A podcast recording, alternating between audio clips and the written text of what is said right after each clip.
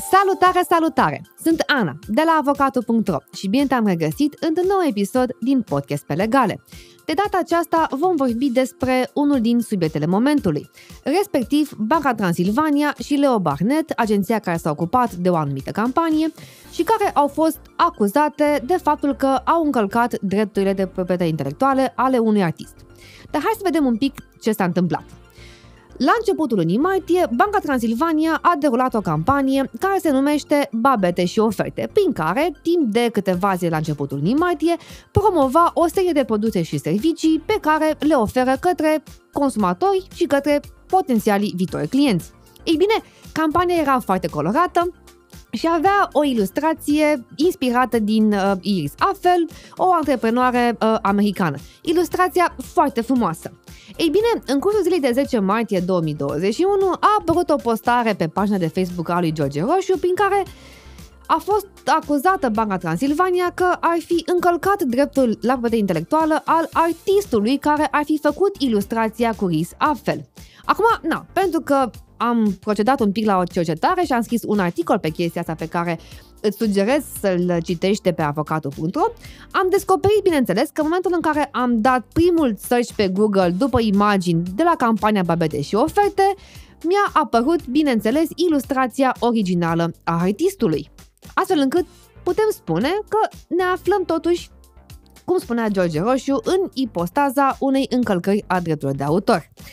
Banca Transilvania și-a cerut scuze în mod public printr-un comentariu.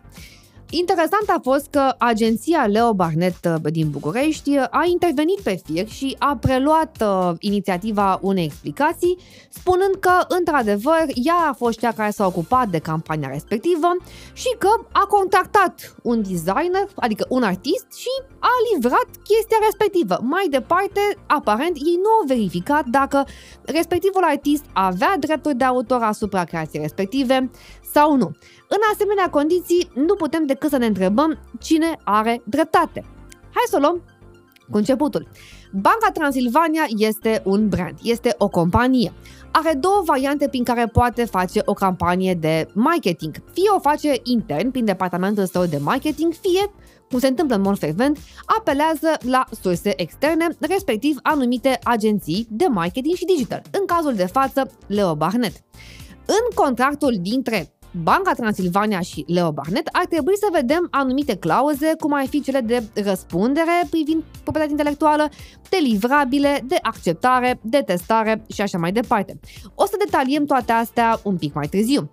Bineînțeles, agenția ar trebui la rândul ei, în momentul în care contractează pe cineva din exterior, să aibă un contract foarte bine pus la punct, astfel încât să nu aibă probleme de proprietate intelectuală. Mai exact, Agenția, dacă nu are un ilustrator intern, adică un designer artist intern care să facă respectiva ilustrație cap-coadă, în momentul în care externalizează acest serviciu, ar trebui să vadă exact ce și cum se întâmplă cu dreptul de intelectuală și, bineînțeles, să oblige respectivul prestator de servicii să-și asume răspunderea pentru respectivele drepturi de intelectuală.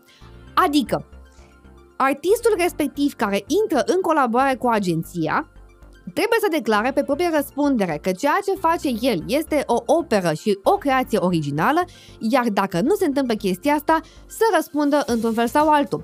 Fie vorbim în cazul de față de o clauză penală care ar fi mult mai facilă pentru toată lumea, respectiv atât agenția cât și prestatorul convin că în cazul în care prestatorul încalcă aceste drepturi intelectuală trebuie să plătească o anumită sumă de X mii de euro, o sumă care să fie destul de deranjantă pentru, pentru toată lumea, fie stăm după aia și vedem care ar fi prejudiciul.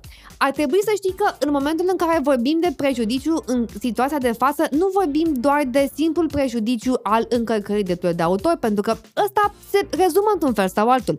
Dar gândește-te un pic la ce înseamnă atât pentru Leo Barnett ca agenție, dar și pentru Banca în Transilvania toată această devatură, mai ales în momentul în care a ajuns public.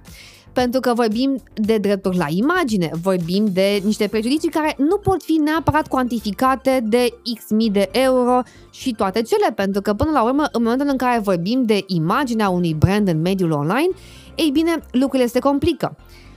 Ce facem în situația asta? Păi, în situația asta ar fi trebuit la un moment dat să punem on hold toată în campania, să eliminăm postările sau măcar să le arhivăm acolo unde este posibil ca să vedem exact cum vom soluționa acest litigiu că în momentul în care avem totuși o problemă cu privire la folosirea unor drepturi de autor asupra cărora teoretic la prima vedere nu am avea drepturi, cel mai bine ar fi fost să punem un pic hold pe toată această campanie și să vedem după aia ce se întâmplă și cum tranșăm această problemă.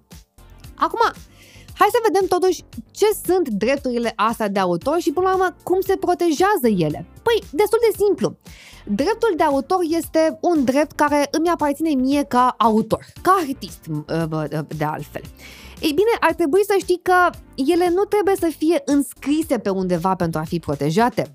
Spre deosebire de o marcă pe care trebuie să o înregistrezi la organismele abilitate ca să bucure de protecție, fie că vorbim de OSIM, fie că vorbim de UIPO, fie că vorbim de alte organisme la nivel internațional, drepturile de autor sunt protejate prin simpla lor născare. Adică, în momentul în care tu ai pus condeiul, chiar și virtual, pe o ilustrație, tu ca autor ai drepturi de autor. Și asta înseamnă că tu ești singurul în măsură să decizi mai departe cui oferi aceste drepturi, dacă cer bani pe ele și dacă lași pe cineva să folosească respectiva creație pe care tu ai făcut-o. Ar trebui de asemenea să știi că simplu fapt de a menționa autorul, cum se mai face în mod frecvent, adică am luat ilustrația ta, după care am spus că este a ta, nu înseamnă că nu este o încălcare a drepturilor de autor. Adică ceea ce vedem noi frecvent în mediul online, respectiv tag-uri sau menționări sau credits, cum se mai numește în mod pompos, nu înseamnă că nu există o încălcare a drepturilor de autor. Iar atunci, autorul respectiv are la îndemână mai multe remedii. În primul rând, te poate da în judecată ca să te oblige să nu mai folosești respectiva ilustrație. Iar asta ar fi simplu.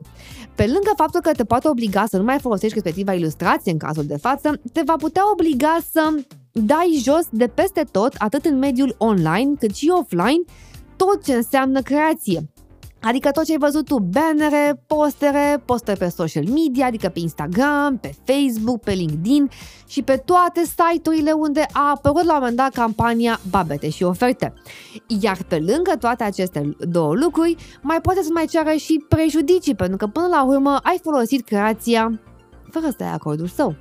După cum vezi, problema este destul de complicată și deși lucrurile par destul de simple la prima vedere, ei bine, nu sunt. Acum, ca un scurt ghid de bune practici, ar trebui să știi că nu tot ceea ce găsești pe Google este gratis.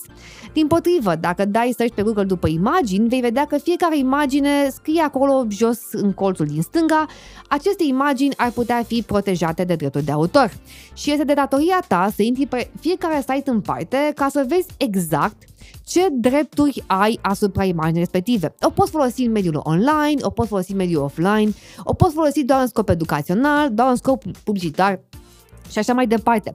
Apropo de chestia asta, intră la noi pe site, pe avocatul.ro, pentru că am scris un articol foarte interesant și foarte util despre ce înseamnă fair use în România, adică totuși când ai putea folosi anumite bucăți de conținut fără să ai probleme.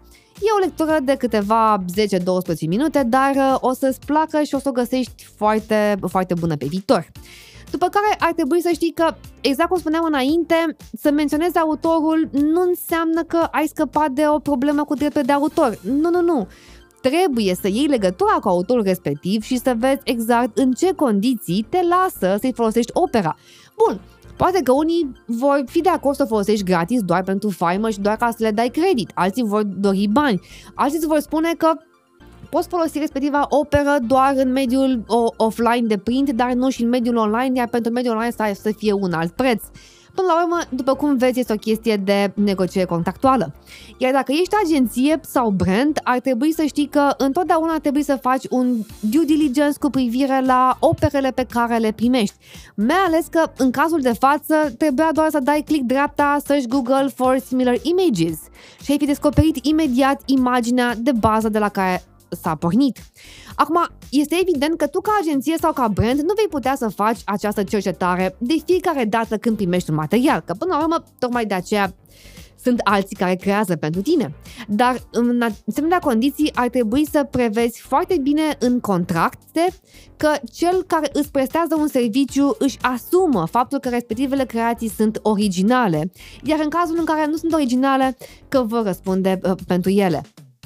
Până la urmă, ca să încheiem uh, bă, discuția într-un ton uh, bă, optimist, această uh, întâmplare între Banca Transilvania, Leo Barnett și artistul respectiv nu face decât să ne aducă cu picioarele pe pământ că drepturile artiștilor trebuie respectate, pe de o parte, iar pe de altă parte că circuitul între agenție și brand și prestatori de servicii este unul care trebuie să fie mult mai atent analizat, iar contractele să fie foarte bine ancorate în realitate odată, iar pe de altă parte să fie foarte bine scrise și concepute de o asemenea manieră încât părțile să devină cât mai responsabile pe viitor.